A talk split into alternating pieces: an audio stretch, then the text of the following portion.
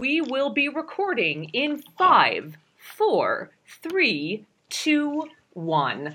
I'm Caroline Dowd Higgins. Thank you for listening to Your Working Life, my podcast series featuring thought leaders in the career and personal growth arena. You spend a significant portion of your life at work, so my goal is to provide you with tools, inspiration, and resources so you can enjoy your career and love your life. And I am delighted to welcome my very special guest to the show today, the one and only Jimmy Osmond. Jimmy, welcome to the show. Hi, how are you, my friend? Thanks for having me on. Oh my goodness, I'm so excited. I am eager to tell our listening audience all about you. Certainly, uh, you are a household name to many, but we have a diverse global audience, so I want to tell them that Jimmy Osmond is the youngest member of the Osmond family, a multifaceted performer, singer, musician, producer, author, and entrepreneur. Jimmy, you do it all. or you can just say the caboose. Uh, you do it eight all. boys and one girl. You and do it all. Absolutely. Can you imagine the hand-me-downs? Oh, Quite frankly, goodness. Marie's never did me any good, but we're okay. and you are married to the lovely Michelle Larson since 1991, and you say that your most satisfying accomplishment has been raising your four children. What intrigues me, Jimmy, is that you started your entrepreneurial and performing career at the age of three. So this year marks your 50th year in the entertainment business. And we're going to talk a lot about this today. After, the passing of your mentor and friend Andy Williams, you became the owner of the Andy Williams Performing Arts Center and Theater in Branson, Missouri, which hosts hundreds of shows. And I understand you're at the theater today doing Right. that interview. But let's take a walk back in time, Jimmy. When did you start this entrepreneurial part of your career? And, you know, most of us know you as the singer, musician, entertainer, but there's an entrepreneurial element. So walk me through that. Okay. Well, you know, when I started performing, I don't really even remember starting. My family were the featured act. Walt Disney discovered my brothers, and uh, you know they were regulars and the featured act on his shows and sang on his records and toured with him. And I just thought every kid did what I did, and I just wanted to be a part of it. And so I did. I started singing when I was three, and uh, we were on tour uh, in Japan, of all places, with Pat Boone following, you know, Andy as well. And and uh, the head of Sony said, "Wouldn't it be cool if your kid uh, would could sing in Japanese?" And so I was the first American to to sing child anyway, just to record and sing in Japanese. And I sang a song called Chiisana Koibito, which means my little darling, and uh, it was such a novelty that it became the first gold record in the Osmond name, which was I love to rub into my brothers. Yes, well and. Uh, it just started a whole bunch of interesting uh, opportunities that um, you know I endorsed soft drink commercials, and I would have my own you know tours, and then I'd come back to America and join my family as just a little boy, you know, doing these things, and. Uh, Later on in life, you know, I, I never thought show business would last for me. Um, I don't know why. I just, you know, uh, you know, so I kept being open to opportunities that would come across um, that we would come across, and I would try to find out what every job was, uh, and try to develop these little skill sets that uh, were in our field, in the entertainment business, and you know, it really was a good was a good opportunity to have. Uh, so many opportunities by being part of a family like mine, and uh, you know, I ended up being a concert promoter and and uh, tell I produced 1,100 hours of network programming, and you know I've never been afraid to do anything, you know, on stage or behind the scenes, and I, I think that's been our secret is our openness to um, to realize that you know you're not always going to be the flavor of the month, and especially in a business like show business. Mhm. So you really need diversity in a field that you love and to look at not just about being famous, but about having a career in in the field you love. And you know, I've done all kinds of things from own commercial production companies to to whatever. And and now you mentioned I'm back to what I love the most, which is you know, producing live shows. I produce about 400 shows a year. If you can believe it, I'm not in all of them, but it's uh, it's great fun to lift people and to be a part of something that is bigger than you. That you know you realize the audience is there to forget their troubles for Right. a couple of hours and right. and leave positive and um, and that's a great great thing to be a part of. Well, what you do is transformative for the audience, and I'm so excited because I will have a chance to hear you live this summer. So looking Yeah, for the to Moon that. River and Me show. That, yeah. That's been a fun pet project. You know, before Andy Williams passed away, it was something that he wanted to see happen. It was, you know, he has a treasure trove of footage and you know of the who's who of, of ho- old Hollywood right. that were on his shows and and you know you need that connectivity to really pull a show off like that and I was there you know with my brothers and and my sister and it uh, it, it it's great fun to reminisce sing those old classic songs also share you know our career and legacy grew out of Andy's. And so it's kind of fun to have that rapport with an audience that's watched you grow up in their living room you know what I mean I do. I do. So eh, tell me, Jimmy, being part of this iconic Osmond family probably came with a tremendous sense of responsibility. Was there a family work ethic that just permeated everything that, that you and your brothers and sister did? yeah and I think that saved us too because my dad was an army sergeant Yeah. and my mom was a school teacher so they uh, we had discipline we had um, you know we had real grounding um, and i was so i'm so grateful for that because there's so many pitfalls in everybody's lives you know especially these days but thank goodness we did this career together and we were part of a team and i think that's important to especially when you look in the mirror too much which people in the entertainment business seem to do Yeah. you know yeah. You, you realize hazard. that wait a Yeah. minute no that you know you're part of something and and you you have to you know pull your own weight and you you know have to keep reinventing yourself and you're doing it for something bigger than you which is your family and and uh, you know there's been disastrous situations in a lot of entertainment families that have seemed to lose the concept of the team spirit you know and and supportiveness of each other Right. So let's talk about reinvention because I think anyone who's in the biz, in the industry of entertainment for for decades, has to do an occasional rebranding, right? And reinvention. constantly yeah Yeah. So talk to us about that and how that process occurs with you. Well, I think it's just been a natural thing, you know, to survive in any business. You nobody cares what you did; they want to Yeah. know what you're going to do for them today. Right. What's and next? Having a backstory is always nice, but sometimes that can be a liability. I mean, we went through times where, you know, I had hits like "Long Haired Lover" from Liverpool, and Donnie had "Puppy Love" and all these things, and you get branded. Uh, you know, to being one thing, people want to pigeonhole you into saying that's all you do. You know, and it's a real trick to to continue to come up with projects and package yourself in different things over the years for me and my brothers because i've managed the brothers for many many years now um, anytime like i go back to europe i spend four or five months a year there Nice. uh, producing shows. Every time i go back i never do the same show. It's either packaged with jimmy osmond's american jukebox or moon river and me or you know the once in a lifetime tour whatever because you have to give your loyal fan base i call them friends because they've stuck with us so many years something new every time. Yeah. you know and we've also had hit records that are everything from started in barbershop music to country music to rock and roll hits you know and you i think that's been our secret is to you know continually you know try new things. And uh, i've done musical theater. I was in chicago and Grease and doing you know joseph i did joseph before my brother donnie did it but it was musical theater's been a passion for me and uh it's but yeah, you always have to do something new and stay loyal to the one that brought you to the dance, meaning the fan base that and, and the people, the friends that have stuck with you uh, so long. You have to be loyal to that, but always give them something new. Would you agree too, as, as a singer, performer, that also keeps you fresh and in good vocal shape and just keeps you at your best?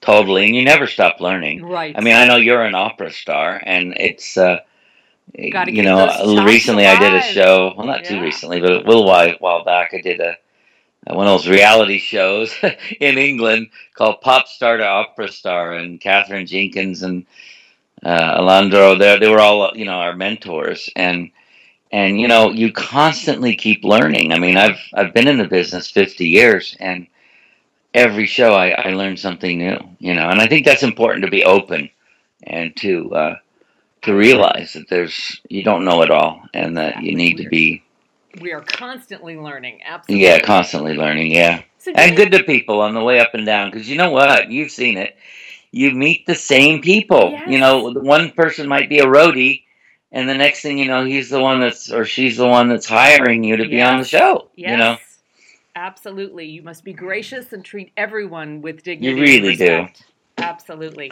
So let's transition a little bit. So many of our listeners around the globe, and it is an international audience, have heard of the Children's Miracle Network, but some have not. So would you share how that all began and how you Sure. were involved?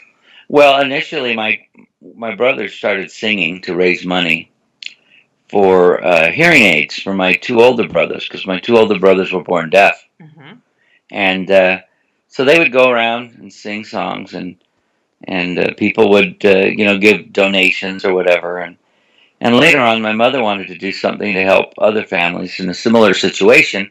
So she started the Osmond Foundation and uh, it created uh, a telethon uh, at our television studios. And it grew to uh, it was first of all it was for the March of Dimes. And then the next thing we know, we used the relationships we had with all of the different television stations that had aired our variety shows and specials, and we put that telethon on and got sponsors uh, involved, and uh, and it, it, it turned into the Children's Miracle Network, which was always a production of the Osmond Foundation, and that's grown to this day to uh, to have what 170 hospitals. It's raised over five billion dollars for kids, which is really amazing. And um, thanks to good sponsors and generous hearts, you know. Yeah. And um, one of those kids were mine. Was my little girl, and I sit on the board still today. And uh, I never really appreciated it until I needed a children's hospital. Yeah. And what was so amazing, I was in the ambulance, you know, flying down the road, you know, as fast as we could, and I looked at the very piece of equipment that was helping my daughter, and it had our little logo, you know, Oh, the balloon, goodness. you know, that you see at Walmart and Dairy Queen and everywhere. Um, and I just at that time, you know, said a little thank you prayer because of the foresight of my mom, you know, having a generous heart and, and uh, the right purpose in it all. And it's amazing. She would always say, "You can get a lot done if you don't care who gets the credit," and it's really true. She's a she, uh. Yeah. she, she's blessed. Well, 17 million children a year are benefited by this charity that she started, and uh, of course, many others. Um, my sister and so many people have gotten involved. John Schneider and you name it, and uh, have really continued to make it a, a, one of the most powerful children's charities in the country, which is cool. Absolutely. So let's talk about the power of, of Andy Williams. He was he was a mentor, he was a friend, he was a teacher, someone that uh, really shaped your life and your career. And now the Andy Williams Performing Arts Center and Theater is is yours. So you're running. Well, it. it'll always be Andy's, but Okay. I'm the, I'm the guy that spirit. cleans it up. Okay, you got it. pays You the bills, it. I guess. So tell me about say. that. It's in your care. Yeah. yeah, no, I did. Uh, Andy, before he died, he said he wanted to be remembered for his music, which of course everyone does. hmm Remember that, uh, but he wanted to to keep the tradition of the Andy Williams Christmas show alive, and it's been going since the '60s, and so that was a huge ask and you know responsibility. I had a theater here as well in Branson, middle part of the country, you know, buckle of the Bible Belt. Mhm. People, seven, eight million tourists a year come here just to see shows, you know Oh yeah. and uh, and so yeah, I took it on a couple of few years now, and it's it's done so well, and we now take it to Europe this year again, and and start to tour it more, and but you know I think people want to want to forget their troubles, they want to remember an easier day, especially nowadays, Yeah. and I think it's a really fun thing that happens when you're on stage and and you're singing those songs that are so iconic like it's the most wonderful time of the year, all those songs that we sang on. Um, and people are remembering their lives when they're here. And it's just a neat thing. And uh, it's also, Andy stood for so many things. He's He stood first and foremost for quality. He always surrounded himself with the best. Yeah. And, you know, and that's why he was the best, is because he was never afraid to reach out to whoever you know had was cutting edge in everything in business and in his costuming and his you know musical arrangements and that's a formula that we've lived by is is surround yourself with the best and the best will you, you'll have the best result. And hopefully i'm following uh, the formula that he taught us uh, for success and and the pacing the fast pacing that you have to have in producing a show like his Well, and uh, people love it you know? You know how important that is too because you understand what it's like to be in the audience. And i think as a performer you have that unique insight about what an audience receives well and that's crucial to the success of any endeavor. Well, you know, one of the things that I learned was, you know, you really need to always have be open because a lot of entertainers, a lot of entertainers, you know, think when they've had success that they've, you know, that they know what the audience wants. But you really need to find out what's wrong with your show. Yeah. You really need to need to beat it up and yes and owning theaters, you you know you you hear the front lines. Normally, an artist will go in, they'll get a guarantee, they'll just do their show, they'll leave. They're they're never on the front line selling the tickets. They're never on the front line marketing the show, finding out what's wrong with the, the show. You know what it Yeah. needs to do to to continually be reworked and repackaged and presented properly. And so, having being the guy on the front line for my family for many years, and and in this case Andy Williams Theater, um, I hear what's wrong with it. I, I see what needs to be done, and I I take all that on board. And and you and make I- a better show because of it you do, you know, so many people don't want to hear what's wrong with them, or you know, um, when in actuality, that's the best thing you could do is to find out the truth about how you're coming across. You know. Yeah. So, Jimmy, I think I know the answer to this as a fellow performer. I often uh, say that singing is like oxygen for me, but you have so many things happening in your world on the entrepreneurial side running the theaters, producing the shows, authoring books, which we're going to talk about soon. Why do you still perform? I, you know, I don't know. I think I, won't perform if I didn't feel there was an audience that wanted me to do it. You know what I mean? I do. I don't ever want to force that. Um, but I love probably more than anything. I and then you get a buzz out of anything uh, that you work on, whether you're behind the scenes or in front of the camera. But getting a that initial uh, immediate response to what you're doing or what you've produced with a live audience is so much fun. It's so challenging. I mean, we grew up performing on live television, so there were no mistakes, no- and it pushed you to be the best you could be. And and when you're on stage and people respond to a song, uh, or you know some interaction that you're having with them, it's just exciting. And, and I like people, I really do. And I, I- you know, we've been blessed to perform all over the world, and and uh, it's just it's such a challenge every time to go out there.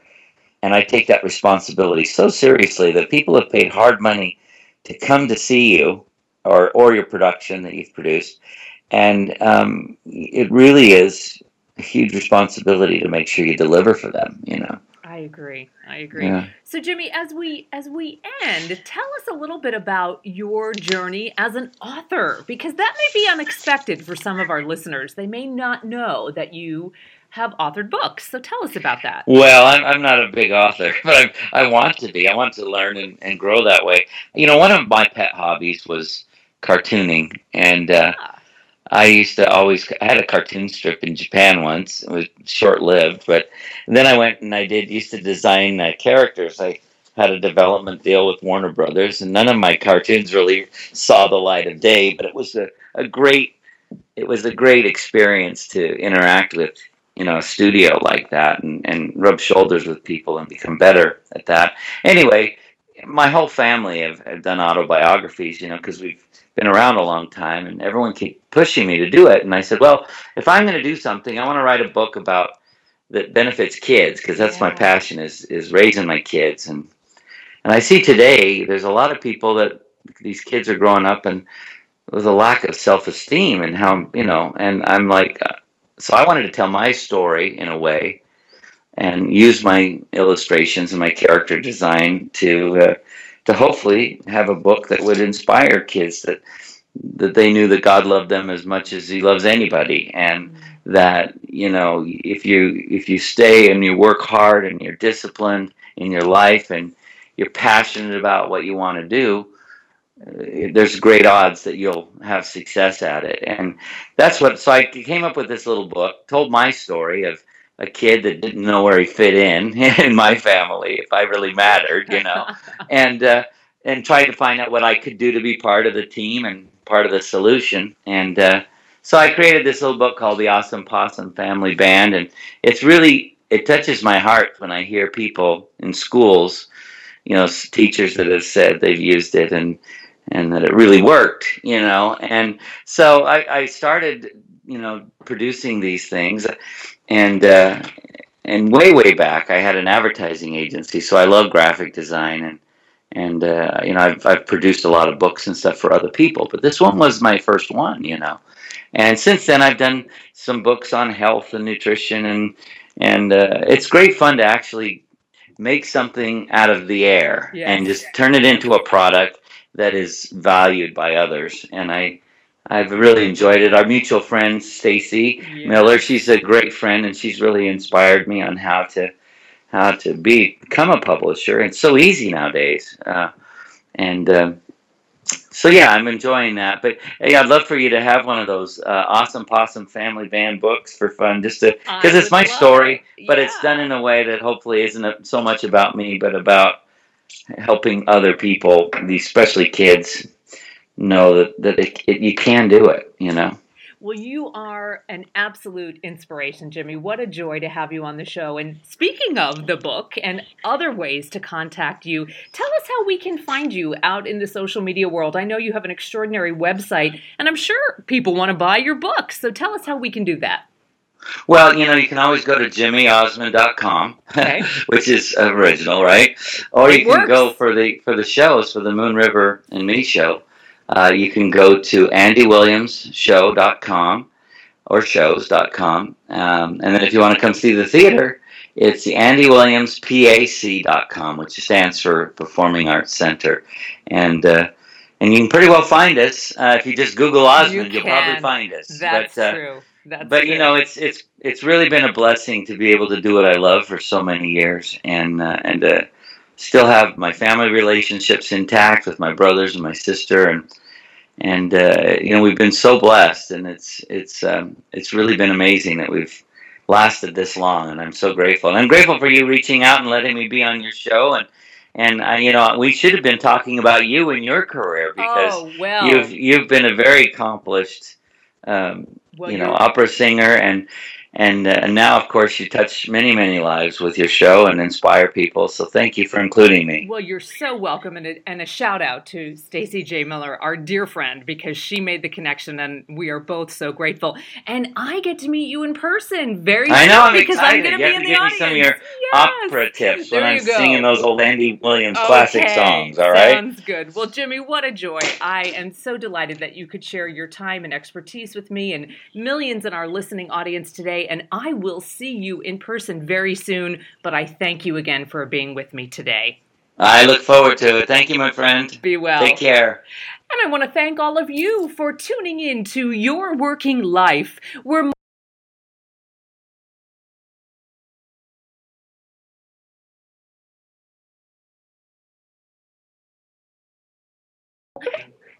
are you there and it's time to embrace what you love doing so you can do more of it. Jimmy, we're going to just redo the outro, so give me yeah one sorry second. you cut out there That's didn't know what okay. That's okay.